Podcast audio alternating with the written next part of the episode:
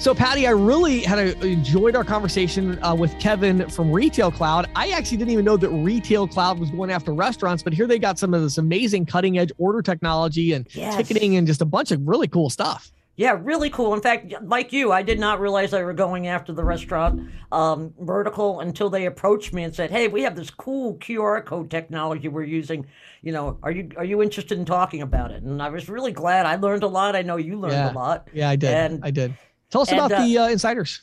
Ah, interchange under attack from federal regulators. Um, you know, and James and I have a pretty long discussion about that, but I think the message is that, you know, it's very possible that regulation could be coming.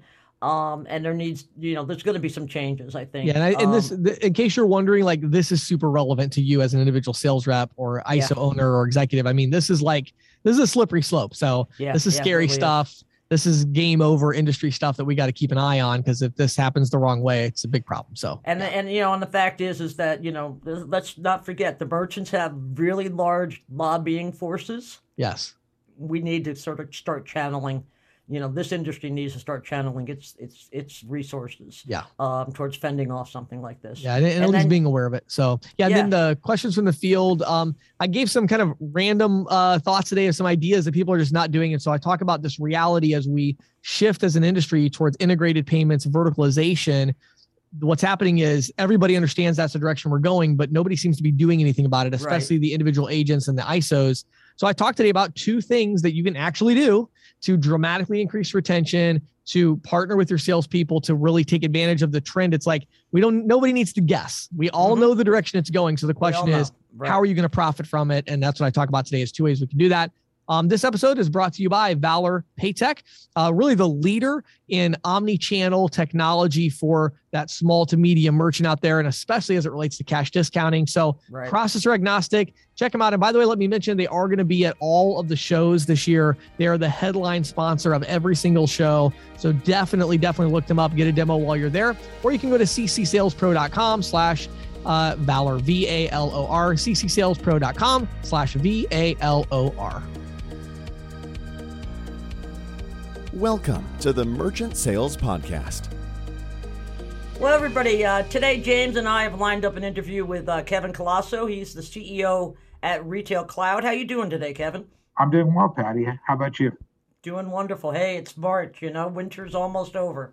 Uh, you know, before we get started, Kevin, uh, we always like to you know hear about people's journey to the space.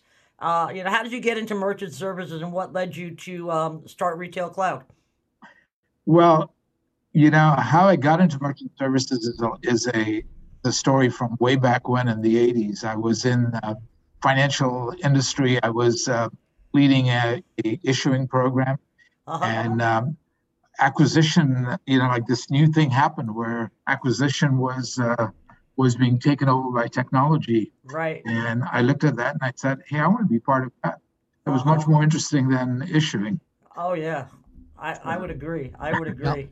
So you've been at this. I know you founded uh, Retail Cloud. What was around 2008? Um, yeah, I founded Retail Cloud in 2008. Before that, I was involved with a company called PayNet Transactions.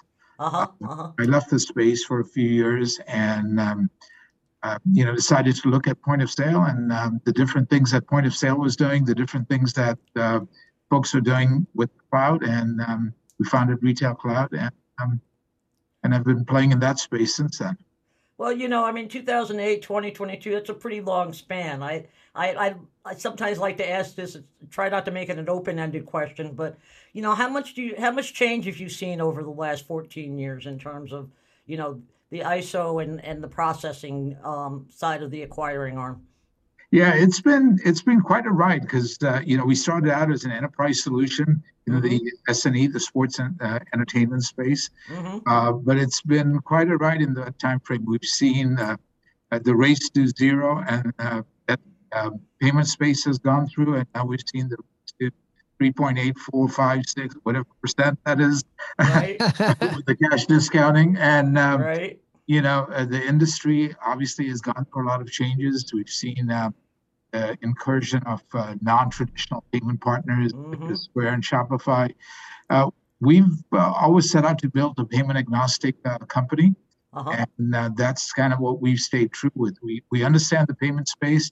We're not in the payment space because we value our relationship with our partners, not because we don't understand the payment space, if that makes right. sense. Yeah, yeah, yeah, so totally, totally. Yeah. So, you know, as we talk about technology, and of course, the title today and the, the topic really is how do we leverage technology to help merchants? And of course, Retail Cloud has been at the forefront there for a long time. Um, talk about QR codes a little bit. Uh, you know, Patty and I were both impressed with the way that your your company leverages QR codes for ordering and things like that. And I know that's it's interesting. It's a hot technology, but it's also kind of an older technology. Um, but it's one that a lot of consumers have have embraced. So, talk about how you're leveraging QR codes.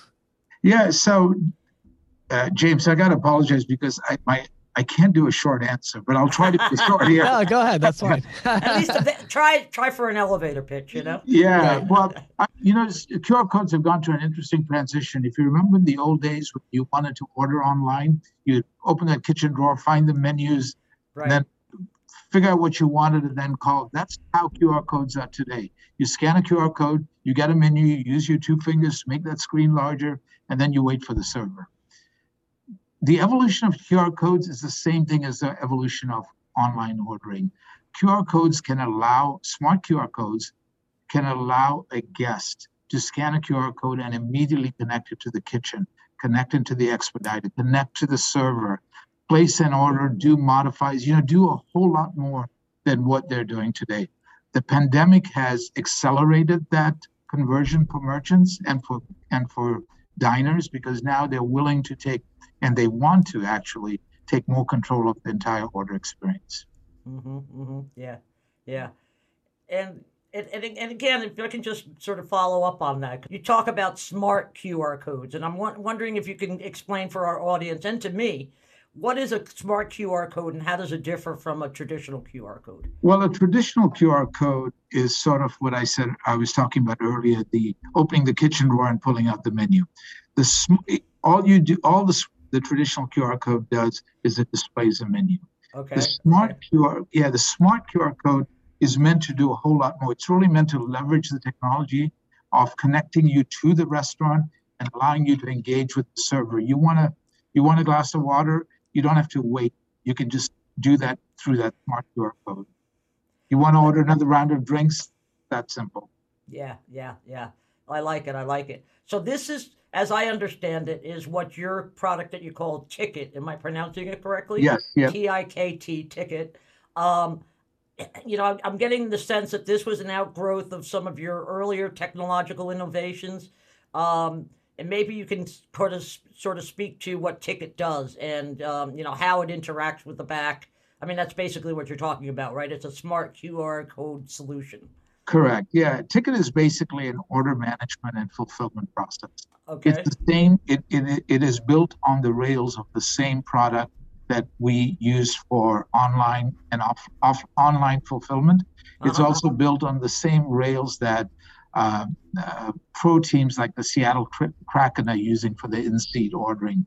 It allows the server, it allows a guest to connect to the restaurants, to a printer in the restaurant, to the mm-hmm. KDS in the restaurant, um, to the server directly using apps that they can download on their devices or on their phones. And it allows them to do all this without changing their current POS system. And that's really a big key because most that's people love their POS systems. Right, right. Excuse me. And um, I mean, it strikes me, and we've talked about this with several other guests in the past, with all of the uh, staff shortages, particularly in restaurants. This must be a, a really great response to that, right? And and also, I was wondering if you could maybe elaborate on sort of what uh, the uh, consumer reaction has been. You know, what's been your experience with your restaurant clients as well as their cu- customers? Yeah, the restaurant clients love it because it really allows them to address the staffing shortage that they all face. Mm-hmm. Uh, just not just in the front of the house, but also in the back of the house. Right. Uh, consumers love it because they're able to take that entire dining experience in their own hands. I mean, they can place orders. They don't, and and they don't have to check out after every order. They can place multiple orders. Mm-hmm. You know, uh, and I, I, I do this all the time. I forget to order the roasted Brussels sprouts, and then I see someone walking by, and I want. I wish I had done that. Now I, it's very easy for me to do that. Right. Restaurants also love it because it creates a lift in the average ticket. Servers love it because it, we have seen an increase in tips as well. Do you, can you quantify that at all? Yeah, we're seeing a 9 to 14% increase in uh, average ticket. That's the typical lift. We're seeing it started out at 9, it's now getting in the 11 to 12% range on average ticket size in restaurants. Wow. Uh, wow. Yeah, and um, server, I, you know, servers, we don't ha- we don't really have a lot of data on what tips were ahead of before. Yeah, yeah, sure. So I can't quantify that, but other people um, who have um, who have quantified it say that that increase is anywhere from 12 to 18 percent above the previous tip level. And and with less work, really, right? Because then yes. you know one of the things I always hate about being in a restaurant is getting the the server's attention so I can get that other soda or the bread or whatever, right? Yeah, exactly. And servers become concierges basically. They become ambassadors for the for the restaurant right. and creating a great experience. So you're seeing a lot of return visits. And with with Ticket, one of the things that we recently introduced was a concept called um, uh, preference, recency, frequency, and monetary. We call it PRFM. Uh-huh. Within the server app, they can see what the guest preferences are based upon their history. They can see when they're last visited, what how many times they visit, what the total value of that of their spend is. It really allows them to tailor experiences, what their allergies are. Uh, it allows really? them to now that's very cool. Yeah, right. So it allows them to tailor experiences for guests. You know, you know, guests comes in, they always want to sit outside. Mm-hmm. Uh, the, you know, the, you know that you can say what they see inside. Would you like me to let you know if an outside table opens up? Right, right. Now, so I want to dig into this a little bit more. You know, you mentioned something earlier that I actually wasn't aware of. You were saying that Ticket is, um, you know, in some ways POS agnostic, meaning you know you don't they don't have to switch point of sale systems. Talk to me about that a little bit more. Are you are you saying that Ticket is actually like integrated into other point of sale systems, or are you saying somehow it operates outside of that, or what do you mean by that exactly? Ticket op- operates outside the existing POS system. It's a direct connection to the, the printer or the KDS system or an app that can run on the expediter unit. Other POS systems, we're currently working on integrations into uh, two other POS systems besides ours, and we have others that are queued up, where they are also able to make calls into, into Ticket and get all the order information for reporting purposes. Um, they can also get their full reporting on our system, on our backend system as well. So let's talk about that a little bit more because again, to me, yeah. you know, I'm trying to picture how that would be. That sounds almost, in some ways, I could see how that could be a little um, challenging to explain to the restaurant owner because, of course, they probably already have a kitchen printer that's that's printing from the point of sale system. So mm-hmm. how does this work? So let's say I'm a I'm a you know a patron. I'm sitting at the table. I'm like, okay, I want to add you know a, a side of shrimp or something like that, and the merchant currently is using say Aldelo or something like that what does this flow look like? How do you know how does this end? Because at some point it does have to make it into the point of sale for the final order. So tell me more about how that would actually work. Um, so what the first thing we do is we swap we swap out that printer for a cloud-based printer. Okay. So it allows us to uh, communicate to that printer via the cloud. Okay. Most restaurant management systems can also support a cloud-based printer. So okay. they would also talk to that printer via the cloud. So that's the first thing we do. Now, we are not reporting today into companies like Aldelo, but we make a API call available to them if they want to make that call into the system and and pull that data. Not unlike what they, what the restaurants did with Uber Eats and DoorDash and Grubhub. Mm-hmm. Their delivery systems, they give them a, a, device that they can get that data on, or the, the POS can make a call and pull that data.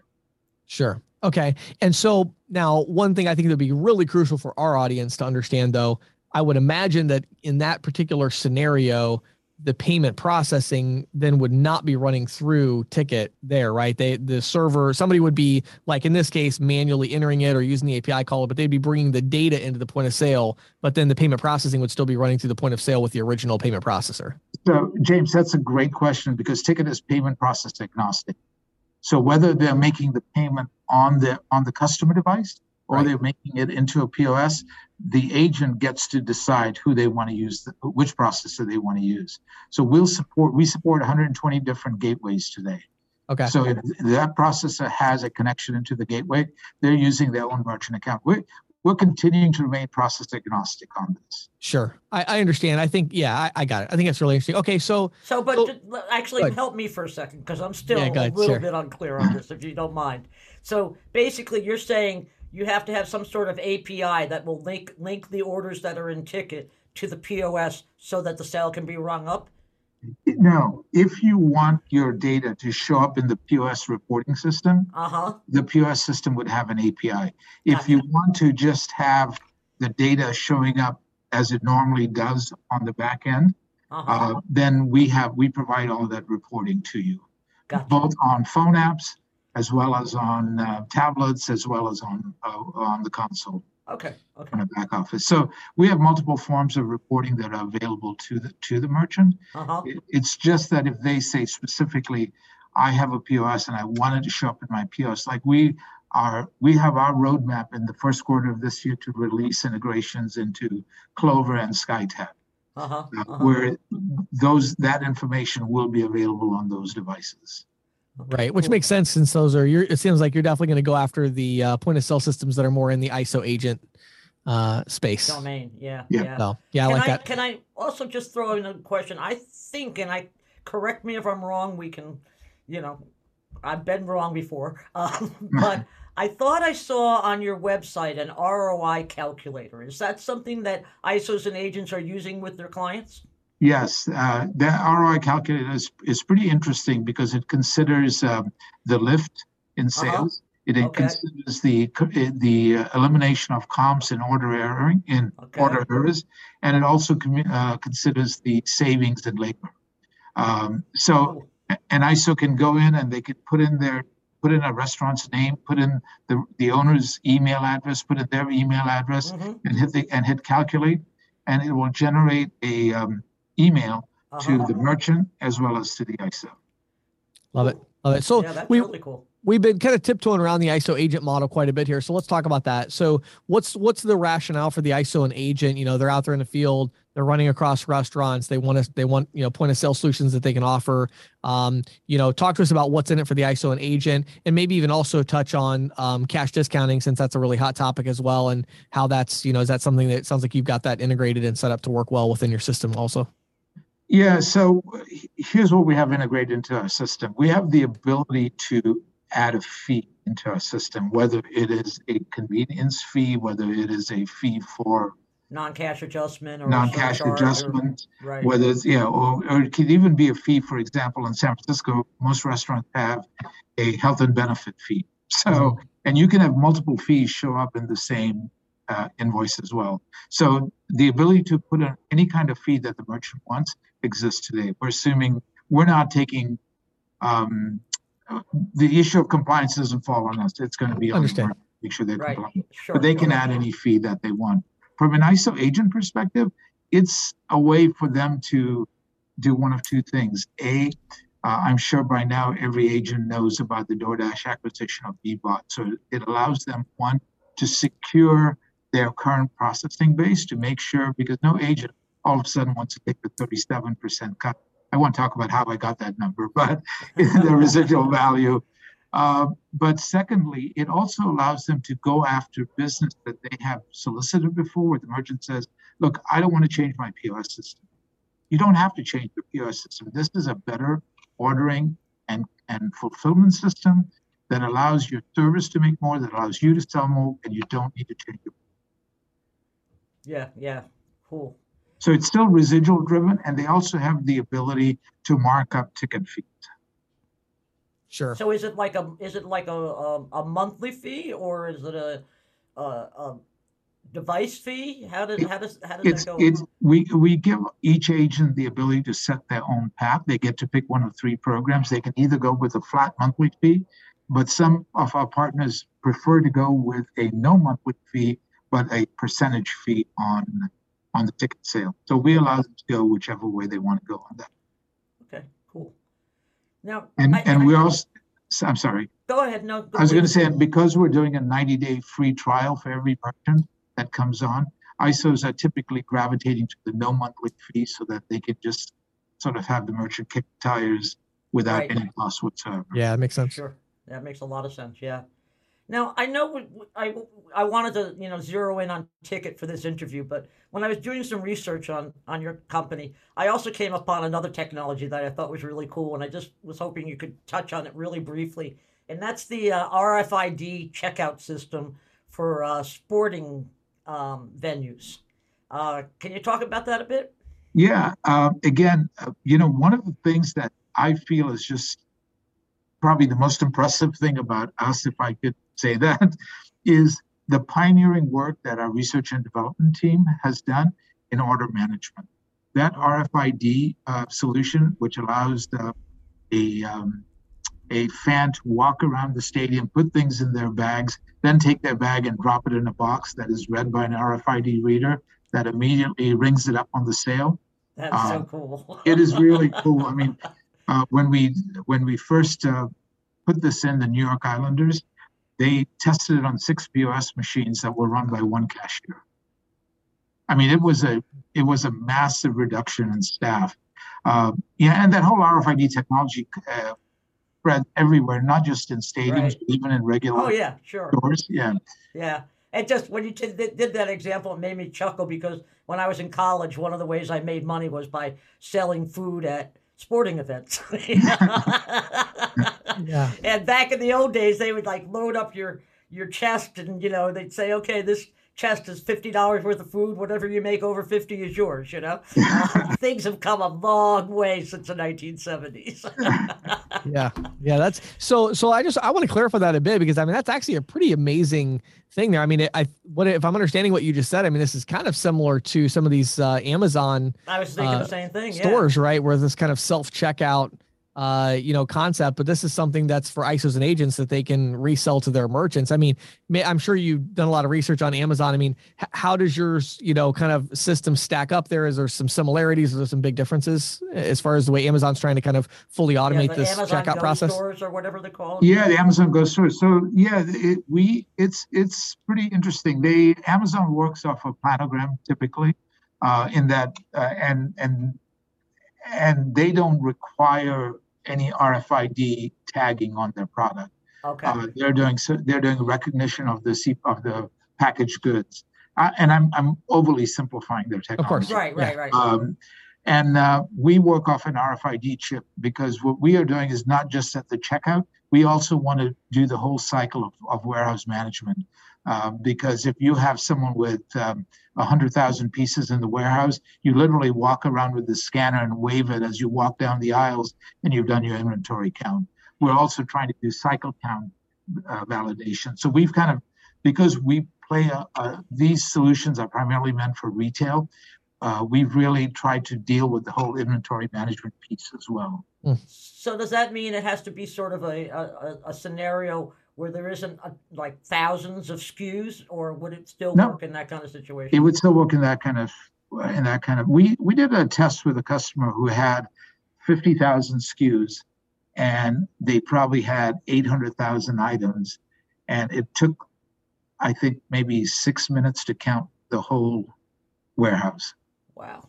It was basically as long as it took them to to walk and walk wait. up and down the aisles. Right? And they had two people walking down the aisles. One started from the north, one started from the south, and they just zigzag through the whole thing. And then we take that data, we we uh, we clean it up, so we remove all the duplicates, and then the counts. So we should we'll have to do a follow up podcast at some point talk about this more. yeah, but, I'd like to do that some more. But, yeah. But just one last question on this because I honestly don't even know the answer to this. I probably should. But when you say an RFID, what is that? I mean, I'm, it sounds like you're saying it's some kind of smart tagging that's on like the product. It's a, yeah, it's a right? smart tagging, and they're printed on Zebra uh, tag printers. The, you know, they're low cost. It's a low cost delivery system okay. of a smart tag. I'm going to start using that, by the way. Smart QRC and smart tagging. Hey, there, I like it. It's good. So you got your restaurant and your retail covered with a smart yep, concept. I'll, I'll, I'll, credit you. I'll say. Okay. So when someone interviews me and say, "How'd you come up with this?" I'll go, "Well, James." yeah, yeah. It'll say uh, next time. It'll say, uh, yeah, he'll he'll be saying it's a smart tag, uh, trademark pending, and so, uh, yeah, I like it. So good stuff. Yeah. Wow. Yeah, this has been really good stuff. I really enjoyed it, Kevin. I'm I'm sure there's folks out there that are going to want to learn a little bit more about what you're doing over at Retail Cloud.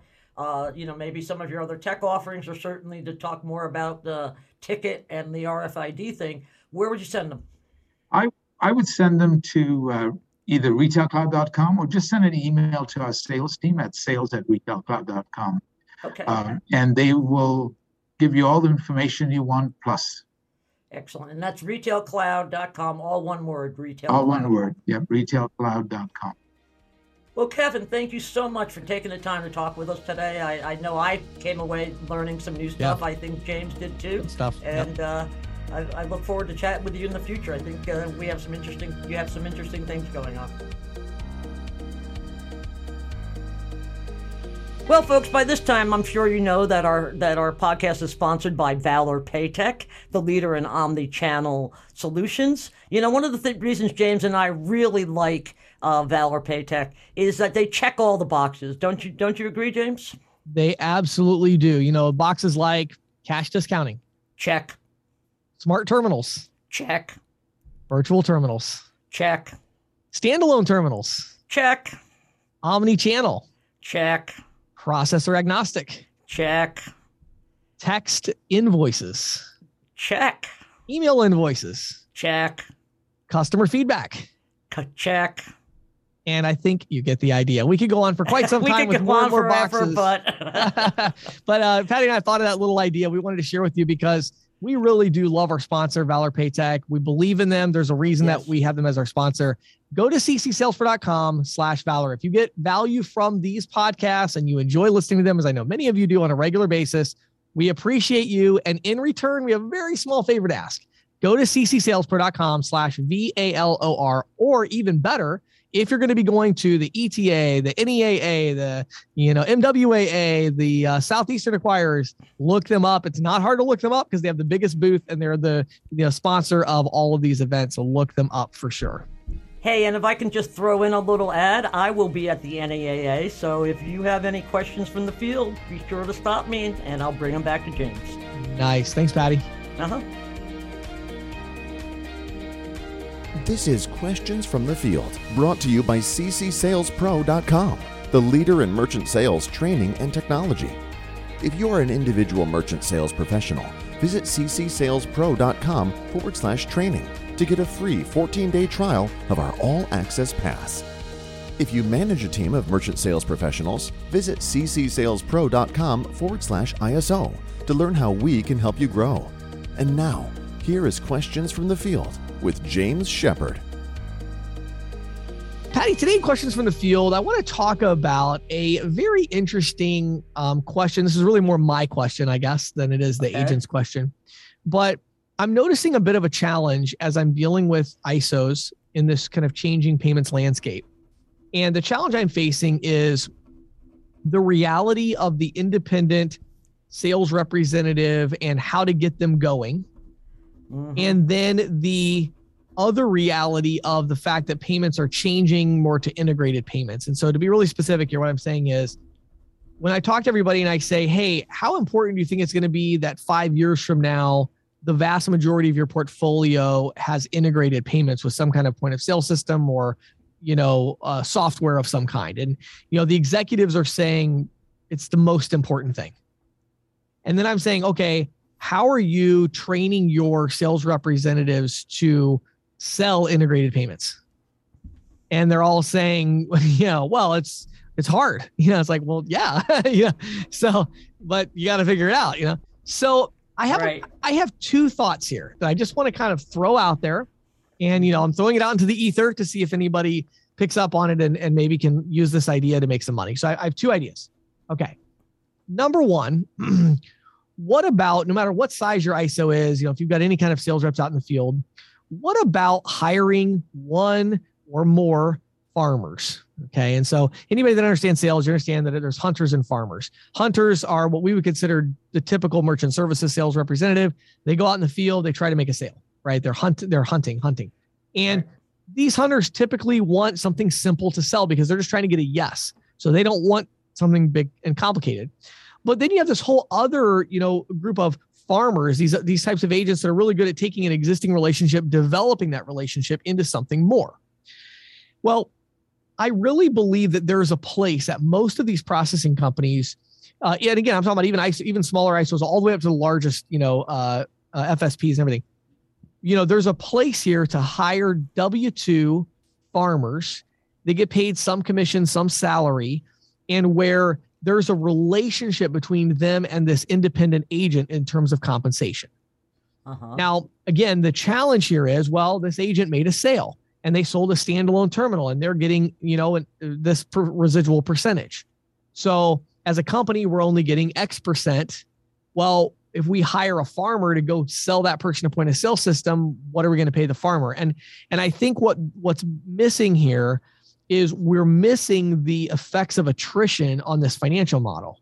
You know, it's mm-hmm. not just about what you would gain by having the farmer, it's about what you wouldn't lose. Right. Right. Right.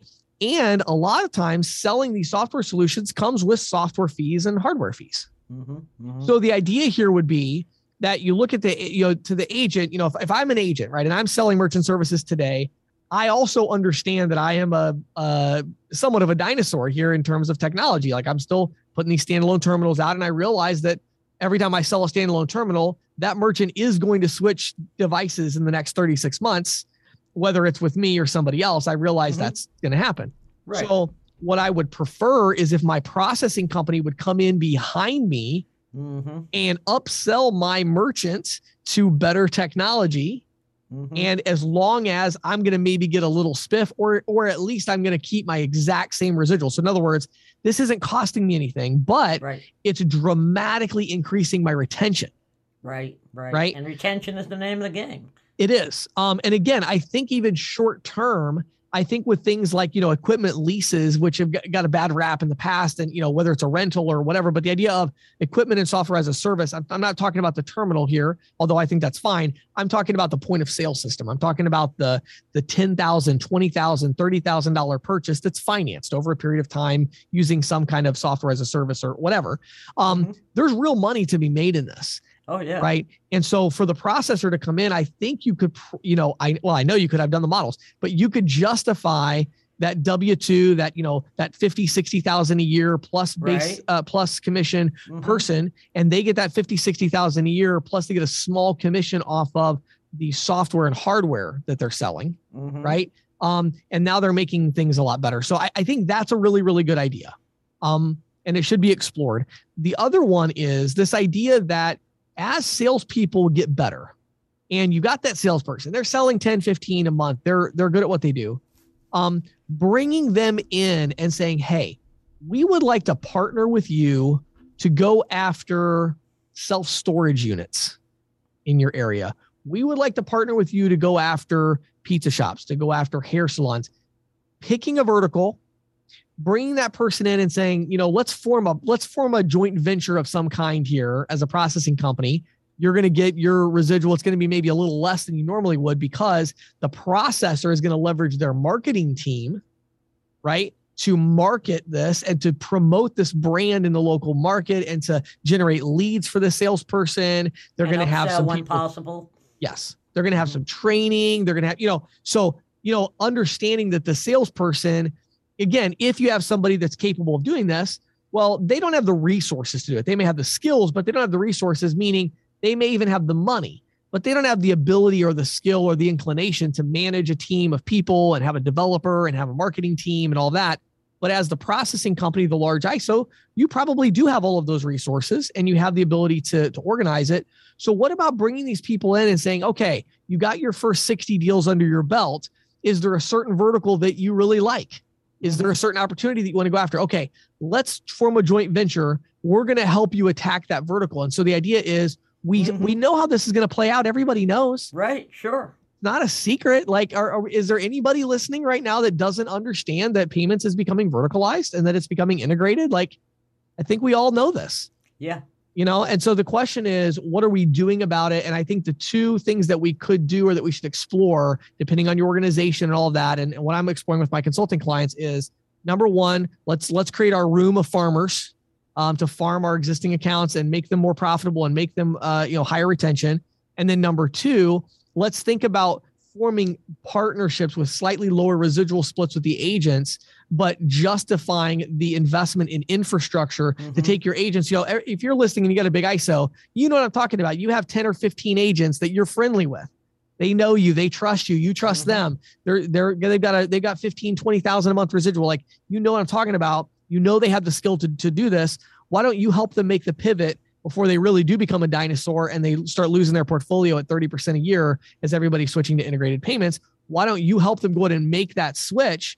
Help mm-hmm. them focus on one vertical, get them trained, get them the resources they need. So again, some random ideas today. I know that this is these are crazy ideas that like nobody's doing, but hopefully somebody will listen to this and say, maybe hey, I'll explore that's this. an idea to explore. Yeah. yeah. Good stuff, James. Thanks. Thanks, Patty.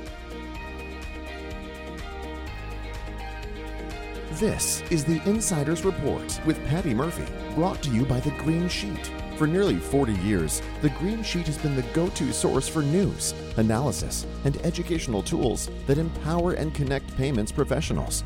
If you're not reading the Green Sheet already, check it out on the web today at www.greensheet.com. So, James, you may recall, and our audience may recall, that I reported um, recently on a planned advertising blitz by retailers hoping to uh, stave off interchange hikes, right? Oh, right. Yes. Yes. Remember that? Yeah. well, um, I live in the DC. I mean, I don't live in DC, but I get the DC television channel, shall we say? Sure, sure. Um, close enough.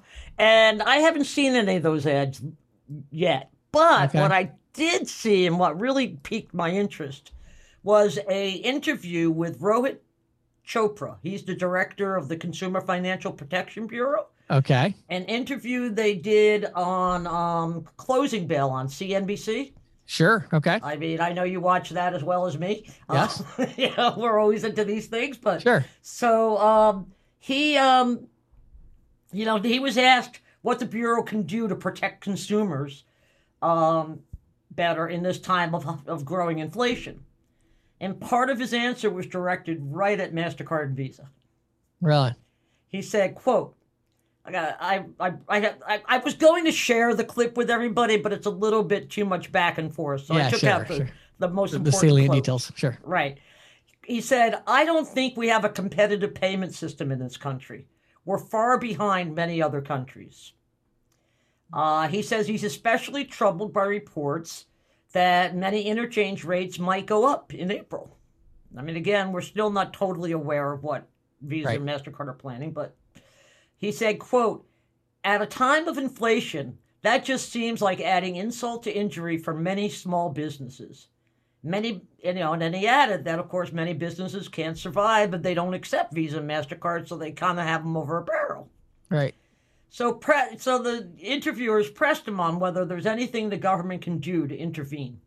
And he said, quote, when prices rise in tandem by dominant firms, that always raises red flags for regulators.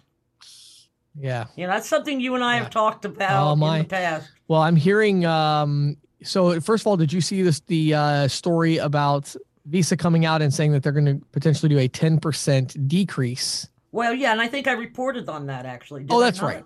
Yeah, yeah, yeah, yeah. yeah. So, like, so we, you, you already have that coming potentially. Now I don't know. Right. I haven't seen Wait, the final version. Don't know if it's for real or not, but yeah. Right. I have a feeling they're going to monkey with something else to offset or whatever. But at any rate, they've talked about that. Um, and then I just saw a story a couple of days ago that was a bit concerning. Actually, I mean, um, it was about regulation, and uh, that I, apparently there's there's talks active right now in Congress about regulating. Yes credit card interchange as well as uh, as debit, you know, with the Durbin Amendment and kind of a kind of a oh, you know extension of the Durbin Amendment and, yeah. things of that nature.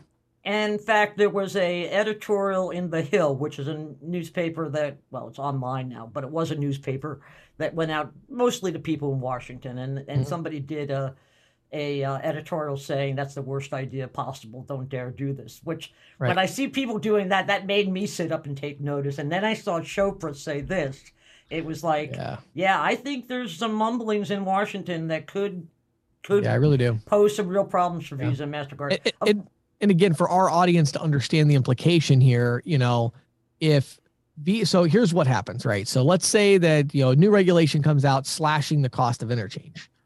Well, that's going to be a big win for Walmart and Amazon and mm-hmm. you know all of the large corporations. Um, sure the small mom and pop shops that are you know currently with Square or whoever else, Stripe, mm-hmm, uh, or mm-hmm. with any of you, um, they may or may not see those savings depending on the pricing structure that you have them on.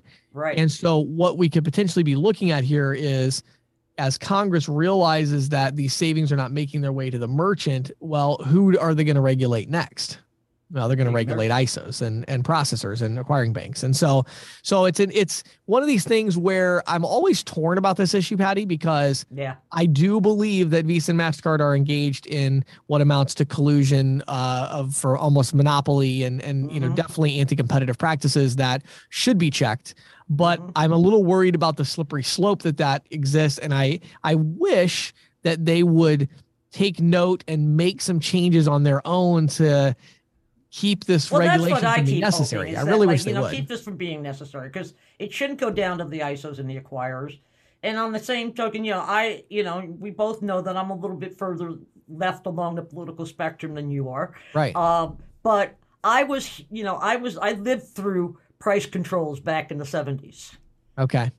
You know, and that's basically what we're talking about here right, price right, controls. Right. And you know, when Nixon instituted price controls back in the early 70s during the spiraling inflation that accompanied the war, um, it was supposed to bring down inflation and it practically doubled inflation. So there's no economic sense in my mind to yeah. to any kind of federal price controlling. And yeah.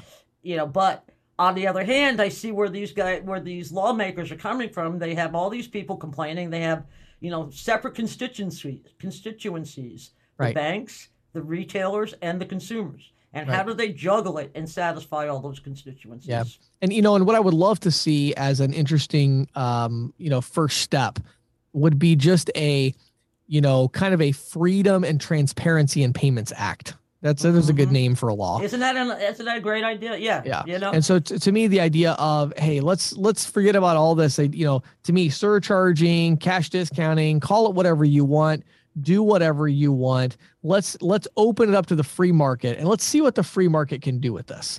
Right. Because you know, again, a lot of these larger companies that are now starting to be interested in cash discounting, the only real barrier now to these programs taking off at that level is all of these kind of ambiguous laws and restrictions and, and mm-hmm. all of this. And mm-hmm. the courts have already ruled that it's a violation of free speech. And so I would love to see Congress take action at the federal level and just say, look, from a federal level, you know, merchants can price however they want relative to the form of payment. If they want to encourage it, if they want to discourage right. it, if they want to take more cash, less cash, more cards, less cards, we don't care do whatever you want and let's let the free market decide and then the transparency that says the card brands have to I, i've been a big proponent of this for a long time. I think the card brand should have to send the interchange rate information back with the authorization code. Yeah yeah. And i, I think that no, i think that's a, i think that would be a very helpful. Yeah. I, I also think that you know it, i was thinking about this when i was you know watching the sh- uh, the cnbc clip right. and um you know it struck me that you know, okay, as a merchant, being able to, um, you know, manage your cash flow becomes difficult when you don't know what interchange you're paying on each transaction. Exactly. Which, in my mind, is all the more reason for one flat rate, a la cash discount. Yeah. Well, well, and again, I'll, I'll tell you what you know. To me, what what would be the, in my opinion, the ideal solution here? Okay, would mm-hmm. be imagine if we could do and again i know a lot of people are going to say this is a horrible idea i'm uh, to be clear i'm not saying this is what i want to do today i'm just saying right. where i would We're love to see this saying that this is a possibility yes. this is just an idea what would be interesting to me is something like an interchange plus cash discounting program or mm. surcharge program so mm-hmm. the idea would be if visa and mastercard were required to send interchange rate information through with the authorization code mm-hmm. then the terminal could take that add 100 basis points and literally pass that through to the consumer to say, this is your, like literally on the receipt, this is the rate mm-hmm. that we had to yeah. pay plus our processing fee and, right. and literally give that level of transparency. And I think what would happen is, I think, you know, consumers would start to become much more aware of this. Businesses would become aware. And I think there'd be a whole kind of generation of technology that would be developed around this concept of, oh, wow, we actually now know how much this transaction really does cost. Well, now we can use that information to do various different things. And again, what those would be, I don't even know right now, but yeah. I'm sure the right. entrepreneurs and innovators would, we'll would come in and out. figure something out. But I think that transparency coupled with a complete freedom of speech on pricing, mm-hmm. those two things together, I think would be all that to me, that's the ideal scenario to where then let's let the free market decide whatever it's going to build, it's going to build. Whatever business owners want, they're going right. to want. Whatever people are going to develop, they're going to develop. But let's just say there's freedom of speech and and there's transparency in the data, and then let the chips fall where they fall. And I don't think right. any regulation would be needed at that point. I think you're right. I think when you couple that also, when you couple something like that with the emergence of real time payments. Exactly. You know, right. Well, well, which of course we yeah. we ha- you know in this context we have. Right. You know what I mean? Credit and debit, yeah. we we have real time payments re- relative to what the consumer is experiencing. Right, relative to the consumer, but for the merchant, there's still yes. a lot of friction. Uh, oh, yeah, you know? agreed, agreed. And I think that that's where it comes in. You know, the yeah. you know when you and, and and there are you know there are we've talked about it before. There are several of these you know innovations that are emerging in the mar- in the market right now that and I think that some of it is uh, making Visa and Mastercard nervous. Yeah. Yep. You know, so Absolutely. I mean, I, I, think it's really interesting. I watch you know the stocks all the time, and uh, you know, Visa, Mastercard, PayPal, they've all been taking hits lately. Yep. Yeah, I think there's a lot of growing kind of those uncertainty. growing pains. Like the legacy people are, you know, the, mm-hmm. the new investors are sort of looking at the legacy players and saying, this just doesn't seem to be working right, you know? Right. Well, or that it's almost working too well as far as from a profitability perspective that like, you know, I mean, yeah. again, regulation would be a you know body blow to Visa and Mastercard. Sure I mean, would. It would be sure massive. Would. And, and yeah. these investors have a clear idea. I mean, they can look around the world and see exactly how this played exactly out for all happening. the players. Right. And so they know exactly the the worst case scenario. They know exactly what that looks like. So they're able to you know calculate that into their ROIs. They're thinking about making an investment. Yeah. So good stuff, Patty. Yeah, Very thanks, good. James. Thank you for listening to the Merchant Sales Podcast. Whether you are an industry veteran, processing executive, or just trying to learn about the payment space, we appreciate your time. The Merchant Sales Podcast is a joint production of Greensheet.com and CCSalesPro.com, and we hope you will tune in next week for more information and tips on building your merchant services business.